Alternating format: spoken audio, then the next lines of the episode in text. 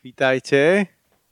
Som veľmi rád, že vás všetkých vidím a verím, že budeme mať spolu dneska dobrý čas. Niektorých z vás si pamätám ešte, keď ste boli ako maličké deti. Niektoré, niektorých z vás, keď sme my s pastorom Petrom začínali, ste ešte neboli. Ale Boh vás už vtedy mal vo svojom srdci. Boh mal vtedy už pre vás nádherný Boží plán.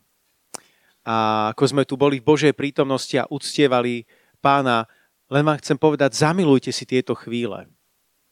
Keď sme boli teraz eh, v Anglicku aj s Otomilešom, aj s Rišom z Banskej Bystrice, tak tí Romovia tak chválili a uctievali pána, že tam bola Božia prítomnosť, že by sa dalo priam, priam krájať tá Božia prítomnosť. A takmer dokázali zabudnúť na čas, keď chválili pána. Už som si hovoril, či sa vôbec aj dostaneme k slovu a hovorili, že Angličania tých stále chcú len kávičkovať. Po každej chvíľke stále len prestávka na kávu a rozprávanie.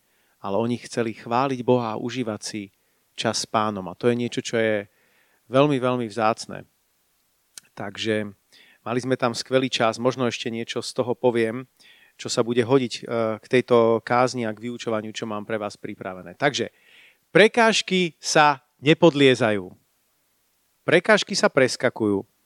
A každý, alebo nie každý, veľa ľudí má rádi tie filmy typu nejaké Mission Impossible, kedy proste sú tam nejakí hrdinovia a teraz to tam všetko lieta a, a, a ľudia proste už dávno mali byť e, sedemkrát mŕtvi, ale stále žijú a len malinké odreniny a proste tam spadnú zo žeriavu a, a z mosta od, od, všet, od ale stále, stále všetko funguje a, a ľudia sa nadchýnajú väčšinou týmito, týmito filmy o hrdinách, o hrdinách a pritom pri týchto filmoch o hrdinách sedia proste vo, svojej, vo svojom kresle a majú tam pukance a, a, a proste si to, si to užívajú z pohodlia. Ale Božia túžba, verím, že to je nielen nejaká moja túžba, ale Božia túžba je, aby ste vy zakúsili nejaké hrdinstva Božia túžba je, aby vy ste preskakovali prekážky, ktoré sú možno z ľudského hľadiska nemožné ich preskočiť. Aby ste neprežili život len z nejakého gauču, aby ste neprežili život len ako pozorovatelia toho, čo sa deje okolo vás, ale aby ste sa chopili príležitosti a dokázali preskočiť všetky možné prekážky, ktoré sa vám postavia v živote do cesty. A tým skutočným hrdinom nie je tak, ako ľudia vo svete, že kto veľa vypije, ten je veľký hrdina. Ten, kto, ja neviem, vylezie na most SMP, sa tam vyšplhá po tých, po tých lanách, tak to je hrdina. Aj také video som videl. Ale, ale skutočný hrdina je ten, ktorý následuje Krista a je ochotný podstúpiť rôzne obete. Ľudia, ktorí takam išli na misiu a, a podstúpili veľké obete, aby niekto druhý mohol počuť Krista poznať Krista. To sú, to sú fakt skutoční hrdinovia. Alebo vám jeden poviem príklad, úplne neznámy možno misionári pre nejakú svetovú verejnosť. Bol jeden manželský pár z Anglicka, volal sa David a Kate. A oni prišli po páde komunizmu do Čiech a pokúšali sa rozbehnúť misiu. Naučili sa jazyk, e, spoznali Rómov, začali slúžiť niekde aj v rómskych komunitách a nezaznamenali veľký úspech. A keď konečne mysleli, že by sa to mohlo začať rozbiehať, Boh im povedal, vráte sa domov. To je aký úspech? Deti sa akurát naučili česky, oni sa naučili česky ako angličania, spoznali trochu tú kultúru a bez nejakého veľkého výsledku sa vrátili domov do Anglicka. Nerozumeli tomu, ale ten David bol poslušný Bohu aj spolu so svojou manželkou a to bola práve čas a obdobie, kedy začala migrácia slovenských a českých Romov do Anglicka. A oni boli zrazu v pravej chvíli na pravom mieste. A boli tam ako otcovia a mami, ktorí ich dokázali vítať, dokázali ich prijať, dokázali im pomo- pomôcť vybaviť doklady, vedeli s nimi komunikovať v ich rodnom jazyku a boli pre nimi skutočnými príkladmi lídra, lídrov. Častokrát to je medzi tou rómskou komunitou, že niekedy je, je to ľahké, aby boli spasení, ale ťažšie, aby z nich povstali silní, stabilní lídry. A títo ľudia im poskytovali také krásne zázemie. Ja verím, že oni budú mať veľkú odplatu v nebi. A keď som tam bol pred desiatimi rokmi, mal som možnosť ich stretnúť, teraz nie. Iba som im nahral odkaz uh, a, a prosil som, aby im ich určite poslali, lebo už sú starší ľudia na dôchodku. A iba som im vyjadril veľké, jedno obrovské ďakujem, keď som videl ovocie štyroch funkčných rómskych zborov. A, a viem, že to nebolo ľahké, pretože niektorých, ktorých prijali k sebe do domu, že mohli u nich bývať, potom sa proti ním postavili, odišli, ohovorili ich. Mnoho, mnoho vecí. Ale oni stále vo svojom živote preskakovali tie prekážky, ktoré boli pred nimi. Nevzdali sa. Nepo, ne, ne, e, nepodláhli tým sklamaniam, ale išli ďalej. A pre mňa je to nádherný príklad niekoho, kto dokáže v Ježišovi preskakovať prekážky jednu za druhou. Sláva pánovi. Takže, takže stretneš sa s prekážkami, Život nie je proste ľahká prechádzka. Ježiš nám nikdy nezaslúbil ľahký život. Našli ste taký verš? Nasleduj ma a budeš mať ľahký život.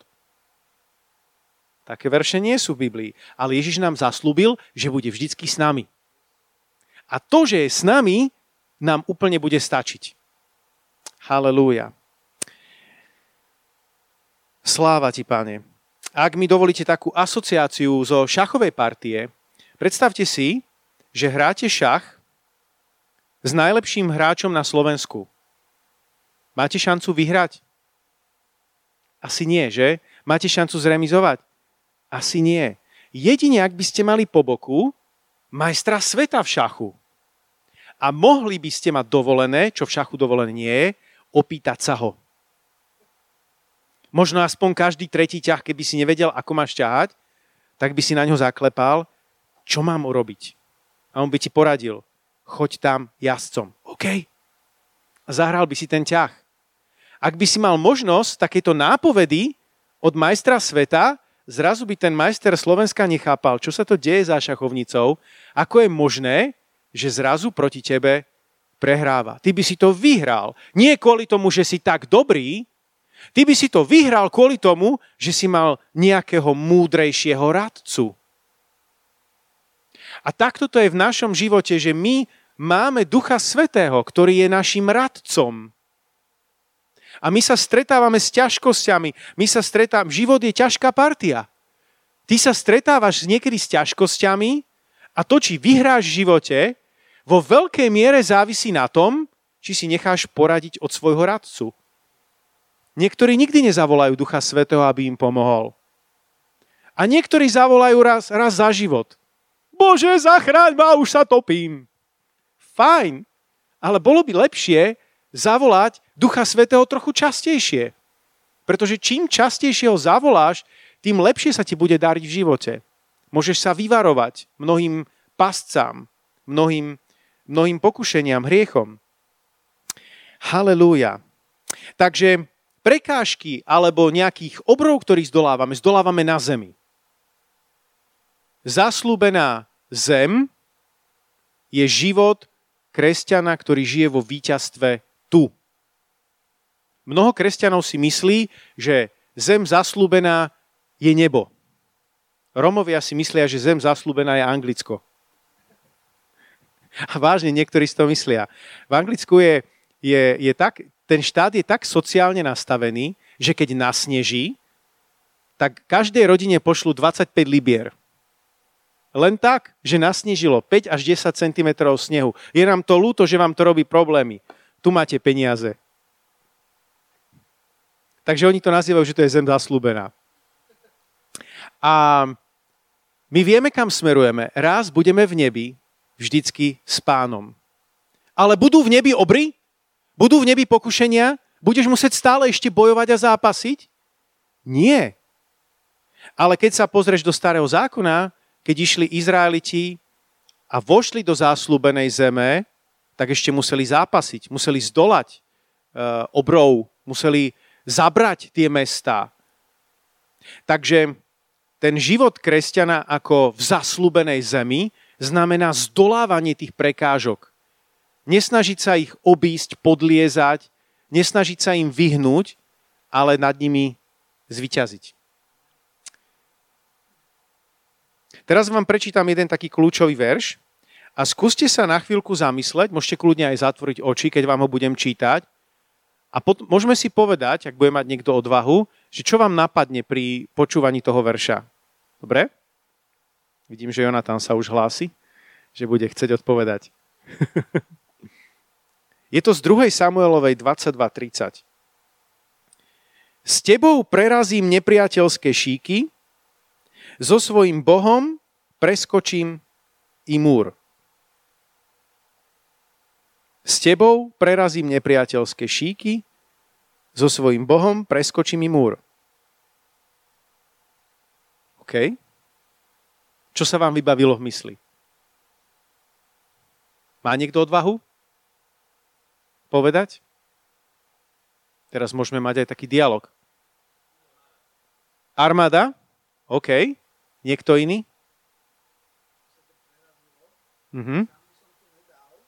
Uh-huh. Sám by si to nedal, musíš to preraziť. OK. Ešte niekto? Ideš s vierou? Výborne. Super, veľmi dobre ste odpovedali. A v podstate ty si ako keby udrel klinček po hlavičke. Ja sa priznám, že ja som si predstavil nejaký Spartan race alebo niečo také, keď tam preskakujú tie prekážky. Ja by som sa prizabil hneď niekde pri prvej alebo druhej a by som to musel asi vzdať. Ale tu máme niektorých poriadných Spartanov v tomto strede, ktorí dokážu preskakovať prekážky. A, ale čo je, a k čomu sa chcem vrátiť, ten kontext tohoto, e, toh, týchto veršov je práve, že Dávid bojoval. Dávid bojoval proti nepriateľom. A teraz, keď to čítame my e, v novej, e, ako ľudia novej zmluvy, tak my máme tých duchovných nepriateľov.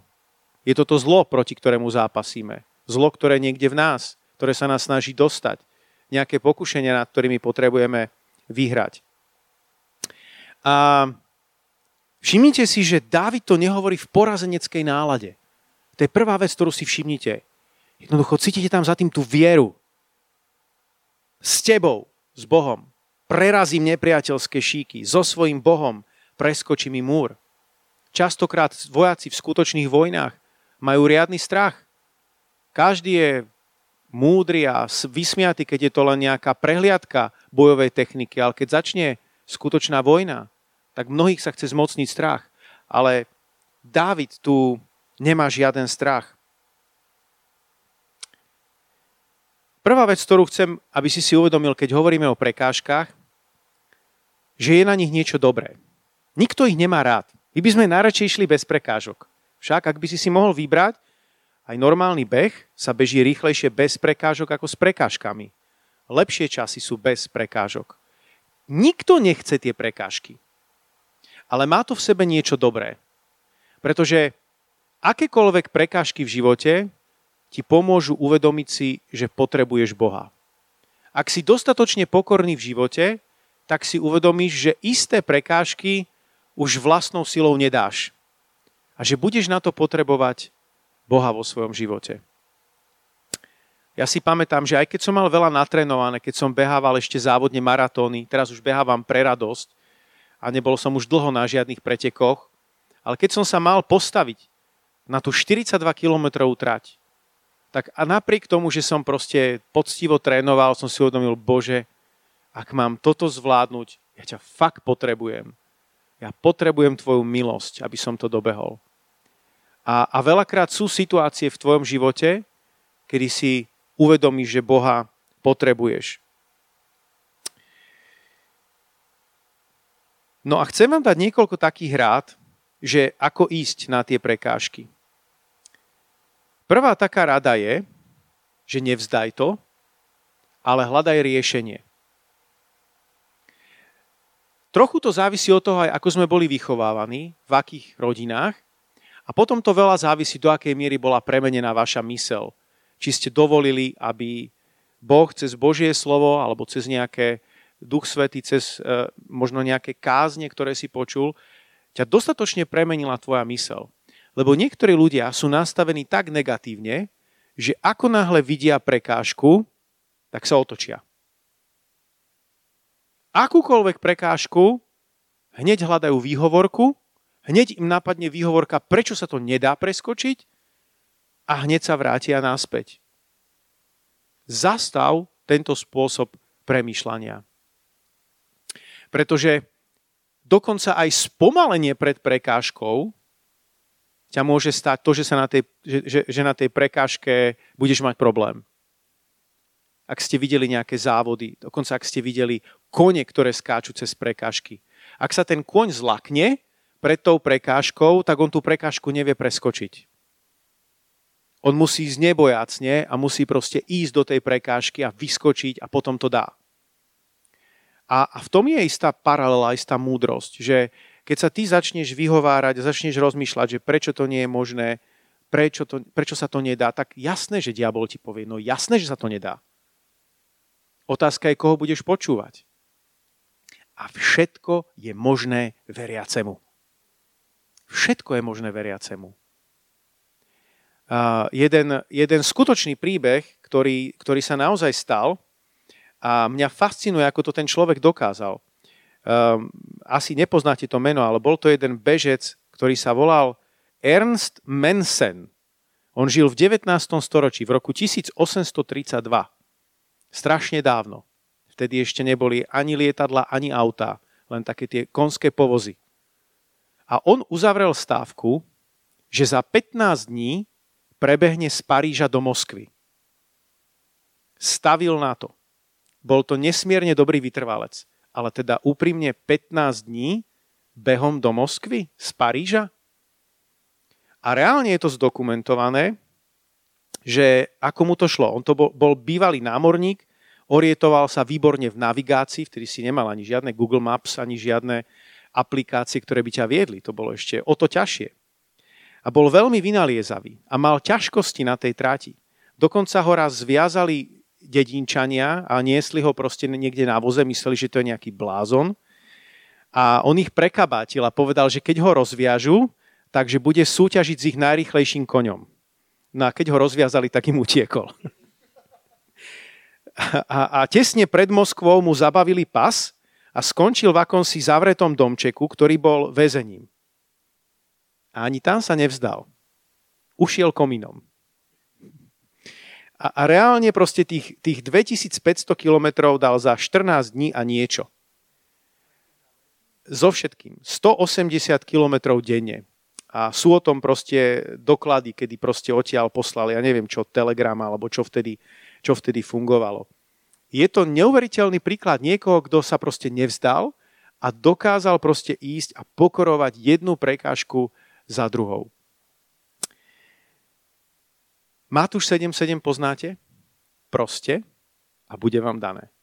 Hľadajte a nájdete. Klopte a otvorí sa vám. Aký nádherný verš. Aké nádherné zaslúbenia. Všetko je možné. Keď budeš prosiť, dostaneš. Keď budeš hľadať, nájdeš. Keď budeš hľadať riešenie, nájdeš riešenie. Ak budeš orientovaný tým spôsobom, že chcem hľadať riešenie, tak nájdeš riešenie. Viete, čo robí väčšina ľudí, keď sa stretnú s prekážkou? Prečo sa mi to stalo? A prečo ja? A prečo ja musím nabúrať? A prečo ja musím teraz toto? A prečo ja? A prečo? Tento spôsob ti nepomôže dostať sa ďalej. Hľadaj riešenie v tej situácii, v ktorej, v ktorej, sa, v ktorej si sa ocitol. Niekedy Boh môže mať nejaký zámer, Boh môže mať nejaký dôvod s istým zdržaním v tvojom živote. Halelúja. Nevzdaj to, ale modli sa. Aj pán Ježiš, keď bol v Gecemanskej záhrade, tak sa proste modlil. Vedel, že ho to čaká, že toto je naozaj nad ľudské sily a potreboval proste Božiu pomoc. Aj keď bol Boh zjavený v tele. A, a, a povedal svojim učeníkom, sadnite si, kým odídem tamto a pomodlím sa. Ježiš je pre nás nádherný príklad niekoho, kto sa modlil, kto to nevzdal, keď mal ísť na kríž, keď mal čeliť nepredstaviteľnému utrpeniu. Halelúja. Môžeme upierať zrak na Ježiša, pôvodcu a završovateľa našej viery, ako hovorí Biblia. A počúvajte tento verš. miesto radosti, alebo iné preklady hovoria, že pre radosť, ktorá sa mu ponúkala, pretrpel muky na kríži, pohrdol potupou a teraz sedí po pravici Božieho trónu.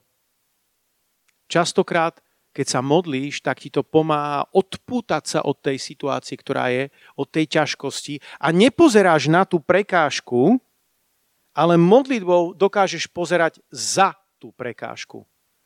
To znamená, raz to bude za mnou. Raz sa mi podarí spraviť tú skúšku. Raz sa mi podarí skončiť školu. Raz sa mi podarí zvyťaziť tejto oblasti. Ty vidíš cez tú modlitbu za tú prekážku a vidíš tam tú radosť, ktorá ťa čaká za prekážkou. Takto to robil aj pán Ježiš. On hľadel za kríž. Už videl v duchu tú slávu, ktorá tam bude. Nie len slávu, ktorá čaká na neho, ale videl tú radosť, keď videl každého jedného z vás. Raz budú v Bratislave mladí ľudia chváliť pána na Tomášikovej 30. Stojí za to trpieť. Stojí za to prejsť cez tú prekážku. Halelúja. Sláva ti, páne. Takže modli sa. Nevzdaj to, ale modli sa. Možno dám nejaký praktický príklad, aby to nebolo príliš duchovné. Ja som mal tento rok, e, minulý rok, som začal písať e, jednu knihu e, Šachulko Matovi a jeho sny. Prispela mi básničkami, básničkami do nej aj Lenka, Tomášova manželka. A je to knižka pre šachistov, rozprávka skombinovaná s takými šachovými hádankami a má to na konci aj duchovnú alegóriu, kedy sa ten hlavný hrdina dostane ako keby do neba. A keď som to mal rozpísané, um, tak som sa modlil za to, ako to vydať. A keďže naše vydavateľstvo vydáva primárne kresťanské knihy a nie takýto druh knih, tak som vedel, že to nevydám cez e, naše vydavateľstvo. Oslovil som jedno vydavateľstvo a nechceli. Potom som oslovil druhé vydavateľstvo a povedali, dobre, ale musíte si to zaplatiť. A potom, keď sa to predá, tak vám budeme postupne vrácať peniaze. Super, Dobre, tak som zistoval, koľko tá kniha bude stáť. A tá kniha mala stať 9000 eur. Je dosť veľa peňazí. Napriek tomu, že sa mi darí v živote, je to veľa peňazí, ale ja som vedel, že tú knihu mám vydať. A tak som sa začal modliť. Bože, ja potrebujem nejaké extra financie navyše, aby tá knižka mohla, mohla výjsť. Lebo toto je fakt veľa aj na mňa. Potom, predstavte si, že prišiel po tej modlitbe zrazu jeden rodič, ktorý vie, že som veriaci a vie, že sa modlím. A ja som sa iba zdieľal o tej knihe, nie nejakým žobravým spôsobom. Ja som mal túžbu, že chcem tú knižku napísať a vydať. Nič som mu nehovoril.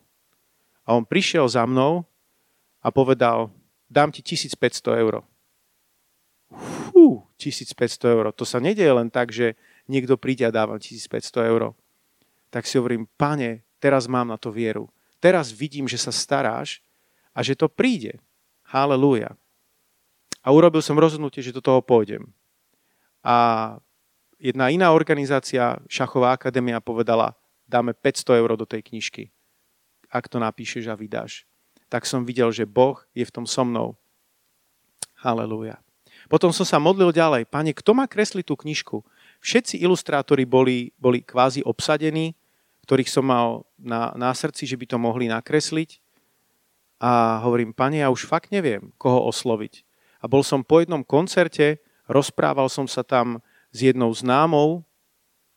Ten koncert nemal nič spoločné s tou knihou. Bol to predvianočný koncert. Bratislava spieva gospel. A tá osoba hovorí, poď, predstavím ti môjho syna. OK, ako sa máš, ako sa voláš, čo robíš? Kreslím. Kreslíš? hm, máš nejaký obrázok, čo si nakreslil? Pozerám, hovorím, toto sa normálne hodí do toho, ten štýl a všetko. A predstavte si, že ja som sa s tým človekom dohodol na kreslení tej knihy a nakreslil to absolútne fantasticky. A dokonca on je zatiaľ hľadajúci a má nejaké ešte veci vo svojom živote. Pri kreslení tej duchovnej alegórie, tej poslednej kapitoly, musel googliť, ako vyzerá nebo, ako vyzerajú anieli.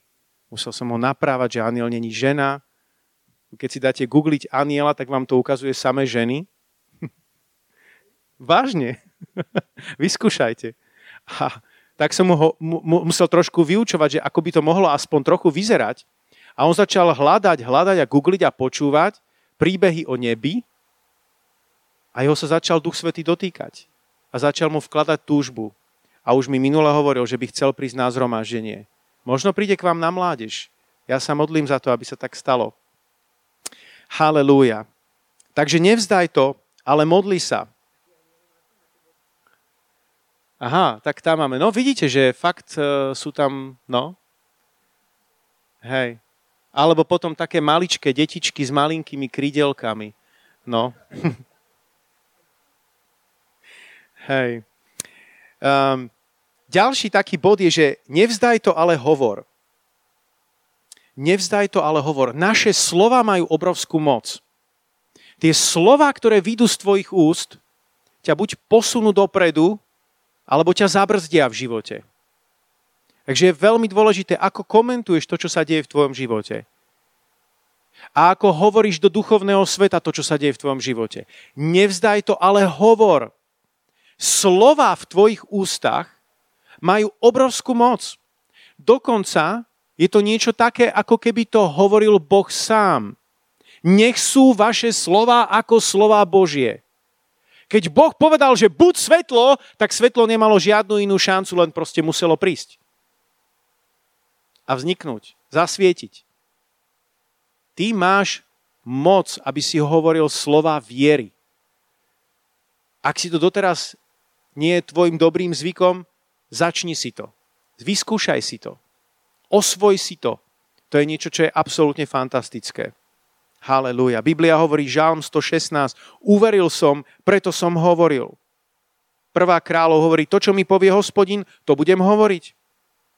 Môžeš hovoriť víťazstvo, aj keď je ešte len na obzore. Aj keď ho ešte nezažívaš. Môžeš hovoriť víťazstvo, aj keď si si vedomý, že oproti tebe letia tie šípy nepriateľa. A potom ďalšia vec, keď vidíš prekážku, nepodliezajú, nesnaž sa jej vyhnúť, ale pri tej ťažkosti, ktorú zažívaš, povzbudzuj druhých. Častokrát sme takí sebeckí, že si povieme, ale keď ja mám teraz túto ťažkosť, ešte ma tu niekto otravuje. Sa vám to stalo? Že vy niečo zažívate, vy niečo potrebujete vyriešiť, vy tam máte tú prekažku a teraz niekto ide ešte s ďalšou, čo on zažíva. Nech si to vyrieši sám. To by bola tá, ten ľudský spôsob, ako zareagujeme. Ale je tu ten Boží spôsob, že keď ty pomôžeš druhému, tak Boh pomôže tebe. Keď sa ty postaráš o niekoho druhého, zrazu sa nejakým zázračným spôsobom stane, že ty budeš vedieť preskočiť tú svoju prekážku. Halelúja. Som počul o jednej žene, čo rodila v aute cestou do nemocnice. To nie je moc príjemné, že už sa tak tešíš na ten pôrod a nakoniec sa to chytí tak a teraz ťa to zastihne v tej sanitke. A zvonil jej telefon. A ona to dvihla. Ona to dvihla ešte na začiatku toho pôrodu. A tam bola nejaká jej kamarátka, ktorá sa jej začala stiažovať nejaké hlupostičky. A ona si ju chvíľočku ešte aj vypočula. A povzbudzovala ju. No nie je to úchvatné?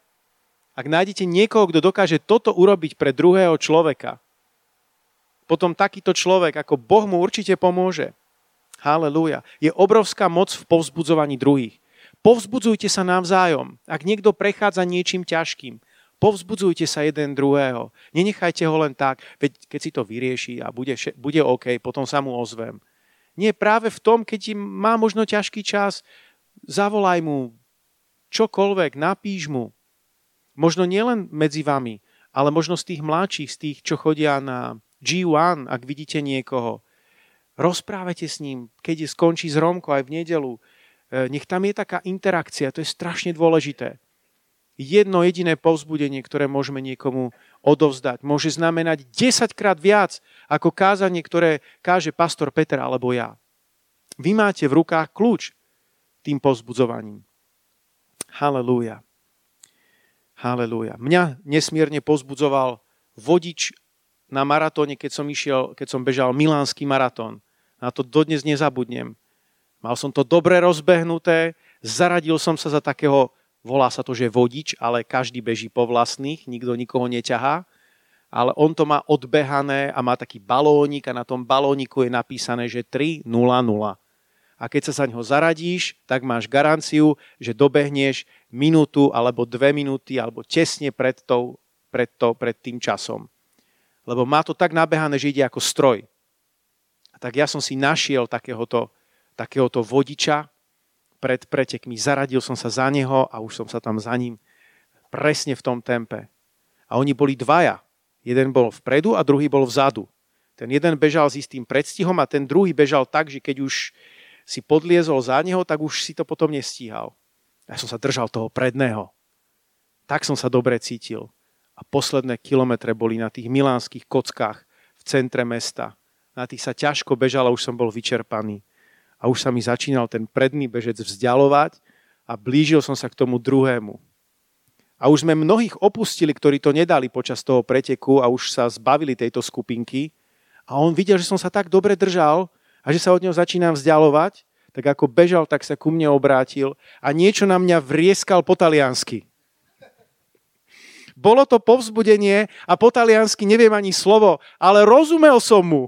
Dostal som výklad v tej chvíli. Ak si bežal až doteraz, určite to dáš. Bež ďalej, pokračuj. Máš na to, už sme za chvíľku v cieli. Toto bolo, čo mi kričal. Tak som pozbieral všetky zvyšky síl, aj tie, ktoré som mal, aj tie, ktoré som nemal a nakoniec som dobehol 2 minúty 59 e, minút a nejaké drobné. Aj vďaka týmto vodičom, aj vďaka tomuto chlapíkovi, ktorý ma takto krásne dokázal povzbudiť. Takže pozbudzujte jeden druhého. Neho, nehovorte si, že to, je, to nemá zmysel a to je zbytočné. Má to zmysel. Halelúja. posledná alebo predposledná vec, že nevzdaj to, ale využívaj čas. Keď, keď sú nejaké prekážky, Pavol sa stretával s prekážkami neustále. Keď kázal evanilium niekde v nejakom meste, nie všetci mu tlieskali. Pár ľudí sa obrátilo a mnohí boli proti tomu, čo apoštol Pavol hovorí. Niekedy sa dostal kvôli tomu do väzenia. Ale keď sa dostal do väzenia, nebral to ako prehru, ako porážku, ale čo robil? Využíval čas on z väzenia napísal listy, ktoré my dodnes čítame. Tie nenapísal, keď kázal, tie napísal, keď sa zastavil a keď ho dali do väzenia keď nemohol nič iné robiť, len tam sedieť niekde v tej kopke, tak tam proste bol, doniesli mu tam e, niečo napísanie a on začal písať. A to, čo písal, malo ešte väčší vplyv ako jeho služba. Tomu teda hovorím naozaj využitie času 10 z 10. Halelúja. Takže aj vy ste mladí ľudia, máte celý život pred sebou, využite dobre váš čas. Je čas na všetko. Je čas na modlitbu, je čas na, na Božie slovo, je čas na pracovné povinnosti, je čas aj na zábavu, je čas aj na spánok, ale dobre využi svoj čas. Nepremárni to. To je jeden zo spôsobov, ako sa ti podarí prekonať prekážky. A úplne posledná vec. Nevzdaj to, ale vykroč. Nevzdaj to, ale vykroč.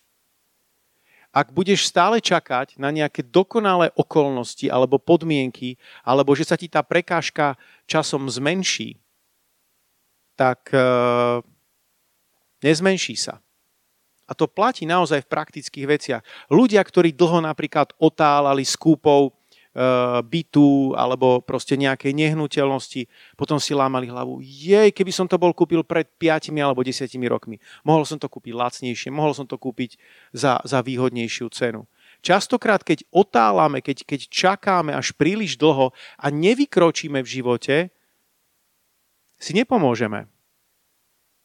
Niekedy proste jednoducho potrebuješ vo viere vykročiť. Halelúja. A keď to urobíš, tak Boh ťa požehná. Podarí sa ti to prekročiť. Podarí sa ti to prekonať. Toto sa stalo aj Mojžišovi. Keď sa faraón približoval, Izraeliti sa rozhliadli a videli, ako sa egyptiania rútia za nimi. Vtedy sa Izraeliti veľmi zlakli a volali k hospodinovi o pomoc. Povedali Mojžišovi, nebolo v Egypte dosť hrobov, Doviedol si nás sem, aby sme pomreli na púšti. Čo si nám to urobil? Prečo si nás vyviedol z Egypta? Či sme ti nehovorili už v Egypte, nechaj nás na pokoji, budeme slúžiť Egyptianom? Veď bolo lepšie slúžiť Egyptianom, ako zomrieť tu na púšti. Dneska sme pred chvíľkou o tomto hovorili. Zbadali prekážku, namiesto toho, aby hľadali riešenie, hneď výčitky a prečo a vráťme sa a čokoľvek, čo si nám to urobil. Mojžiš povedal ľudu, nebojte sa, vydržte a uvidíte, že dnes vás hospodin zachráni. Egyptianov, ktorých dnes vidíte, už nikdy neuvidíte. Hospodin bude bojovať za vás, len sa upokojte. Hospodin povedal Mojžišovi, prečo voláš ku mne o pomoc? Rozkáž Izraelitom, aby sa pohli. Mojžiš bol na tom oveľa lepšie ako oni, ale ešte stále to nebolo ono. Ten dokonalý Boží plán bol nielen byť pozitívny, ale ísť a prekonať tú prekážku. V tomto prípade namieriť si to rovno do Červeného mora. Halelúja. Halelúja.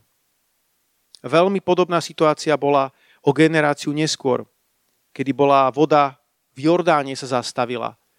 A, a kedy sa zastavila? Keď Izraelci išli a tí kňazi urobili prvý krok smerom do vody. Ten prvý krok bol najťažší.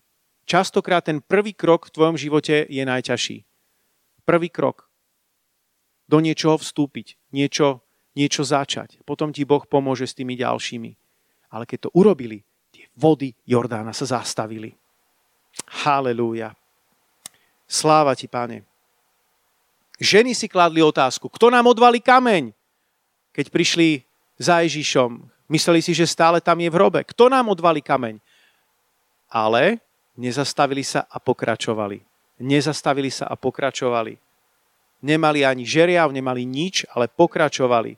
Nemali žiadnych silákov so sebou. Pokračovali. Kto nám odvalí kameň? Ale pokračovali. A keď prišli k hrobu, kameň bol odvalený. Halelúja. Takže čo sme hovorili dnes? Nevzdaj to, ale hľadaj riešenie.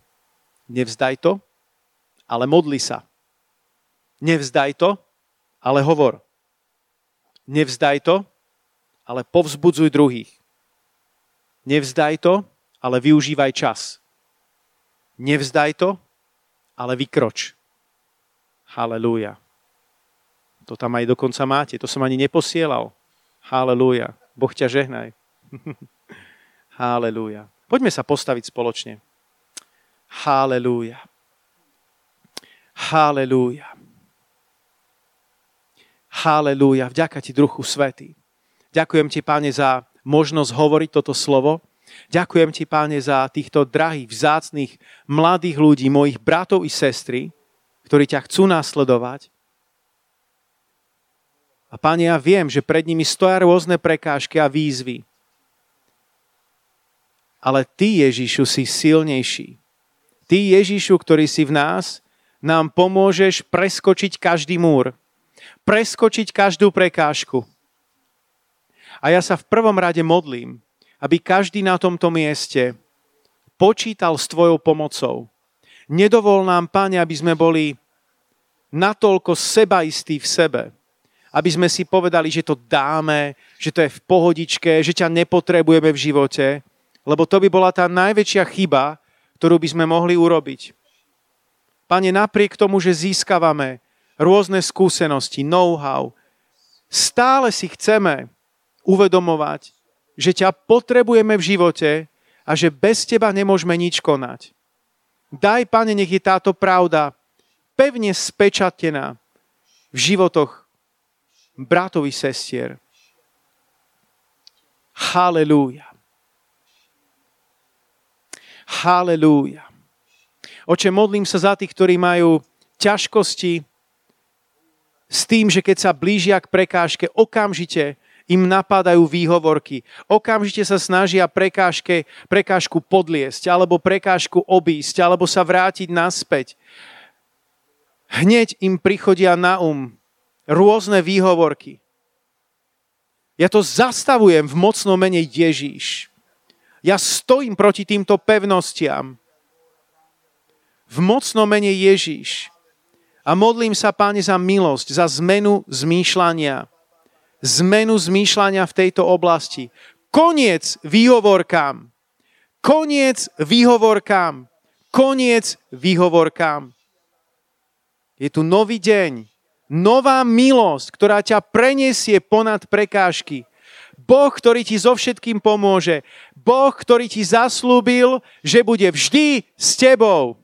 Posilním ťa, aj ti pomôžem, hovorí Boh vo svojom slove. Nenechám ťa. Boh ťa nenechá samého. Boh ťa nenechá klesnúť tak, že sa nebudeš vedieť znova postaviť na nohy. On ti pomôže so všetkým. Ježíš v tebe. Nádej slávy. Halelúja. Halelúja. Halelúja. Halelúja. Halelúja. Tak ako stojíme pred pánom práve teraz, ja neviem presne, akej prekážke čelíš v tomto období. Ale predstav si ju ako fyzickú prekážku. Predstav si ju ako prekážku, ktorá sa dá preskočiť a má svoje meno. A teraz si predstav samého seba, ako bežíš oproti tej prekážke. Bez toho, že by si sa zastavil. Bez toho, že by si sa aj zlakol bez toho, že by si spadol. A ešte predtým, než budeš skákať, sa len rýchlo pozrieš smerom hore, aby si sa uistil, že Ježiš je s tebou. A potom tú prekážku preskakuješ. V mocnom mene Ježiš neexistuje taká prekážka, ktorá by sa nedala zdolať. Všetko vládzeš v tom, ktorý ťa posilňuje v Kristu Ježišovi. Všetko, všetko, všetko. Halelúja. Halelúja. Ďakujem ti, drahý páne, ďakujem ti, drahý Duchu Svety, že práve teraz maluješ tento obrázok v našej mysli. My sme tí, ktorí budeme preskakovať prekážky, nebudeme od nich utekať, obchádzať ich, podliezať ich, lebo to by nás vyšlo drahšie to by nás stálo viacej. Ak to prekonáme v Tvojom mene, tak budeme šťastní. A budeme Ti dávať slávu za každú jednu prekážku, malú i veľkú, ktorú v Tvojom mene preskočíme. Halelúja. Halelúja. Halelúja. Sláva Tebe, Páne. Sláva Tebe, Ježíš.